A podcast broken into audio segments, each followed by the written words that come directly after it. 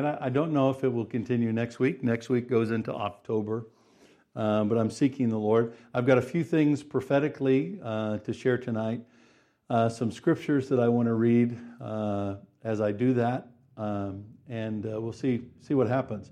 I'm a little bit risk taking tonight. Also tonight, Marcos is going to. I think Marcos is on there somewhere. Karen will find him and unmute him because Marcos is going to have a word he's going to share tonight. it's a word that he's been working on, and one of the things that I've been trying to do here, because the words that we've shared so far are all, uh, they're crafted words. Uh, in other words, we seek the Lord, we ask Him what He wants to say, we hear the Lord saying certain things, we write it down, and we ask the Lord for clarification and things so that when we give the word, uh, it's a word that's in writing. It's not just a spontaneous word, uh, although there's legitimacy in spontaneous words. But uh, I really want to teach different kinds of ways that we can hear the Lord speak. And uh, and sometimes it's a bit like a conversation. You know, you, you hear the Lord say something, um, and you say, okay, what does that mean? Uh, and then the Lord repeats it or he goes back over it, and you get more clarity, you get more understanding. Uh, and that's why it's so important to write things down uh, as you feel like the Lord is speaking, uh, uh speaking them. And so I want to read three scriptures today uh, that I think are important for the words that I'm going to share.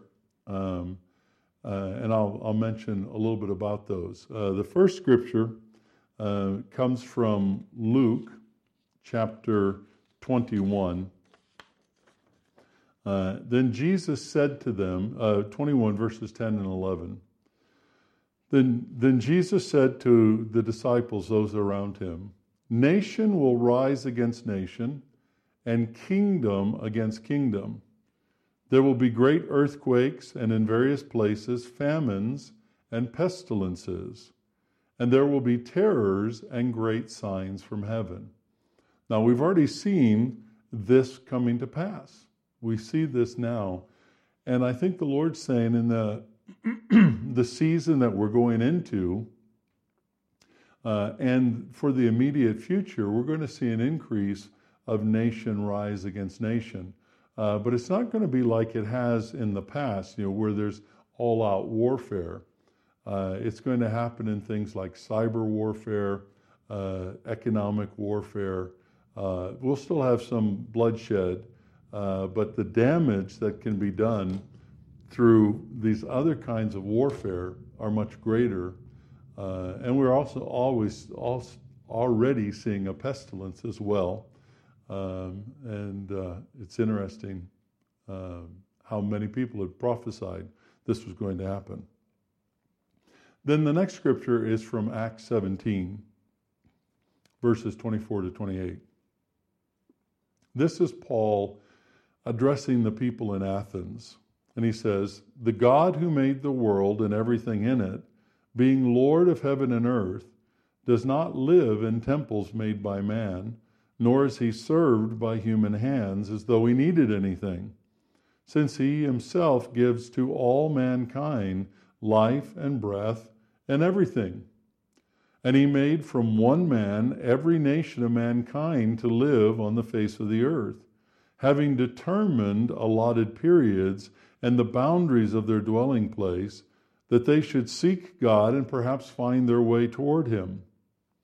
Yet he is actually not far from each one of us, for in him we move, live and move and have our being, as even some of your own poets have said, for we are indeed his offspring. Uh, and this is such an important text for us because it tells us that God is the sovereign Lord. I mean, one thing that we always have to remember God doesn't need us, He doesn't need anything. If we cease to exist, God would still exist. Um, but even more important for this day that we live in, it's God that has determined the boundary lines of nations. It's God who determines the times of nations. Do you know no nation in history has endured forever? Every nation has had rises and falls. Every empire has risen and fallen. Uh, and, uh, and the text is reminding us that God's in charge of the destiny of nations. Uh, it's all in His hands, and the nations exist for His purposes. And the ultimate purpose of the nations is so that people would find God. The ultimate purpose is so that people would see God and know God and hunger after God. And then Job chapter 12, verse 23. Job writes here and he says, He makes nations great and he destroys them. He enlarges nations and leads them away. You know, so it is God that makes nations great. You know, the United States wasn't great, isn't great because of its constitution. Uh, it's great because of God. The United Kingdom isn't great because it's got a great parliamentary democracy. It's great because of God. You know, it's God who makes nations great. It's God who establishes the purposes of the nations. It's God who has called them to be here in the earth. And we always have to remember that, especially during these times. And actually, during times of COVID and pandemic and all the stuff we're going through, that gives me a lot of comfort because it reminds me that I am part of the flow of God's holy history and that God has me. He's taking care of me, He's watching out for me, He's protecting me, and all of us as His people. And so it's a tremendous encouragement that we have. So, uh, Lord, I just uh, submit these words to you here. I pray that you'd help me to share them uh, clearly, accurately, faithfully, uh, as well as Marcos, and, and help us all to hear from you and to know your ways and your words. Uh, we love you and we praise you. And I pray, Father, that anything that's not of you would be forgotten uh, and everything that is of you would be remembered. We love you and we worship you. And we pray all this in Jesus' name. Amen. I think I have two primary, maybe three, uh, no, two primary words uh, uh, today. One um, I want to give with great confidence, the other I'm going to give with a, a great deal of fear and trepidation. Uh, so let's uh, jump in. Hopefully, I've, I've seasoned that a little bit with salt to get your interest. So I felt like the Lord saying this week, I was coming to him and I was asking him about tonight. Uh, and I, I, was just really feeling this, this kind of turmoil in my gut the other day. Uh, and this is kind of came out of that. Uh, so I feel like the Lord is telling us that we are entering a season of turbulence. Once the panic buying was over, lockdown was a season of calm in the midst of a difficult situation. Post lockdown, that's since July, has been a season of false hope, false hope, with people experiencing a growing weariness caused by being disconnected from that which normally refreshes our souls fellowship, leisure, recreation, and community. But note, it was false hope. It was a hope that everything was over. It was wishful thinking. It was not real hope in Jesus, real hope that comes from God, a hope based in reality. Uh, now we are entering a season of turbulence the turbulence of this season will be like the turbulence of water instead of the turbulence of air. And they're two different things. Air, the turbulence, if you've ever been in an airplane, you're moving really fast and it shakes you up and down and it can drop you. And sometimes, in very rare occasions, it can cause a plane to crash. Uh, but it can be very disconcerting, but it's happening very, very quickly. Uh, the turbulence of water is a lot different. So it's going to be more like rocking and tossing the boat instead of crashing the plane. Uh, turbulence is irregular and chaotic. It induces a sense of queasiness Uh, you know, if you've ever had seasickness, you know what I'm talking about. And disequilibrium. So if you've ever tried to stand on a boat that uh, uh, is being tossed by the storms, you know, it's uh, it's kind of a bit like this, and uh, and you feel like that uh, as you're going through it. And I hope nobody's gotten sick at home, but uh, but it really is a, a, crazy, crazy kind of experience. And I've been on it before, uh, and it can be very, very uh, disruptive.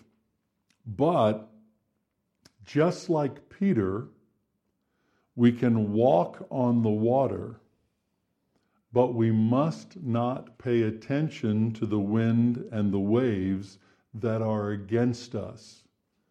And I'd encourage you to read that story about where Peter walked on the water. It talks about the winds being against them. We must not doubt, but keep our eyes fixed on Jesus. In this new season, this season of turbulence, lawlessness will increase, as will the attempt to control others by power and force rather than persuade others by good sense, kindness, and concern. We're going to see power and force used to try to control other people in very many areas, and, and I think that includes the government, by the way. Rebellion will increase, lawlessness will increase, rebellion will increase, becoming more and more like witchcraft that curses and disempowers leadership. So the rebellion is going to have a destructive effect on leadership during this time. And it's always ironic, this is a side note, it's always ironic that uh, during seasons like this, people are cursing their leaders at the very time when they need their leaders to succeed. But the very fact that you curse your leaders will cause them to stumble. Uh, it's a self defeating thing. So lawlessness will increase, uh, rebellion will increase, and despair will increase for those who do not have their hope firmly anchored in Jesus. And that includes Christians.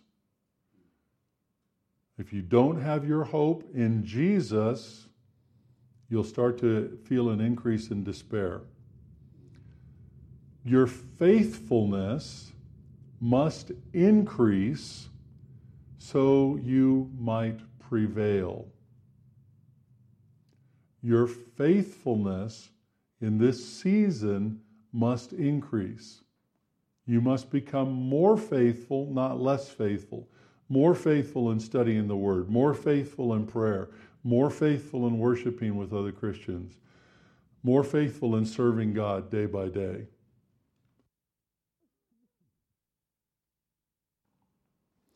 So your faithfulness must increase so you might prevail. You must win the battle for your mind, or you will not stand at all. You must win the battle for your mind. And the battle for your mind is going to be the greatest battle that you face during this season. Keep your head and hold your nerve. The season of turbulence will disrupt many things, but it will pass. And I felt like the Lord said, The sun will shine in June. I have no idea what that means. it might mean it's over next June. I hope that that's what it means. But the sun will shine in June. It's too bad we have to wait that long. Okay? So that's the first word that I had uh, about this season. Get ready. Um, I'd like to tell you that it's not going to be turbulent or difficult, but it will be. Uh, and it will be worse than people think. I'm just telling you now, it's going to be worse than people think. Get ready for it. If you're ready for it in advance and you're expecting it, then, then you'll get through it. If it's not worse If it's better, then hey, you know, praise God, I was wrong, and I'll admit that I was wrong, uh, and uh, and and hallelujah. But um, but if it is worse, you need to be ready for it. Okay, so that's word number one. Word number two here, uh, and this is for the United States. So uh, I don't know if I have any American friends here. Uh, and this, again, this is the word that fills me uh, with a little bit of fear and trepidation. And so I don't really want to give it, but I really felt that I should give it. Uh, and I've taken out all the Lord says language because if it's wrong, you know, I kind of hope that it's not right. Being from the United States, I kind of hope that it's not right. Uh, but here it is for the U.S. I sense that Trump is going to win the election in November, uh, which would be uh, an incredible thing. I sense that Trump is going to win the election in November, but he will do great damage to the United States. God is showing his people the foolishness of linking themselves with political parties and with politics. God's people cannot use unrighteous politics to achieve righteous ends. God's people have ignored his word and surrendered themselves to pragmatism in the hopes of bringing God's kingdom through worldly means. In doing so, the church contaminates the world rather than seasoning it by salt, and the world contaminates the church. And what we're witnessing right now is the unraveling of the United States because of self centeredness and greed. And I think this is primarily self centeredness and greed in churches. People have rejected community in favor of self and are destroying their way of life in the process. God's church lies broken, and her leaders do a song and dance for change, uh, and second rate entertainers and crowd pleasers. But even in all this, God's church is still alive, and the U.S. will remain as a witness to the nations. Uh, so understand that this is a winnowing season. It's time that judgment begins with the house of God. I'm explaining this now. Uh, this is not the death of the church in the United States. It's not the death of the United States. Uh, the United States is going to continue as a great nation, and the church in the United States will continue to bless the church in the world. You know, right now, a lot of the funding for missions around the globe comes out of the U.S and that's going to continue. Other nations have risen up, but that's going to continue. Uh, so we must not curse the church in the United States. Uh, God still has a lot for the church in the U.S. Uh, so, so we'll see. If Trump wins, uh, then we'll know. Then we'll know. Um, so we'll find out. Um, anyway, uh, so th- those are my couple of things. Uh, I'm going to stop the recording now. No, I'll go ahead and keep the recording on.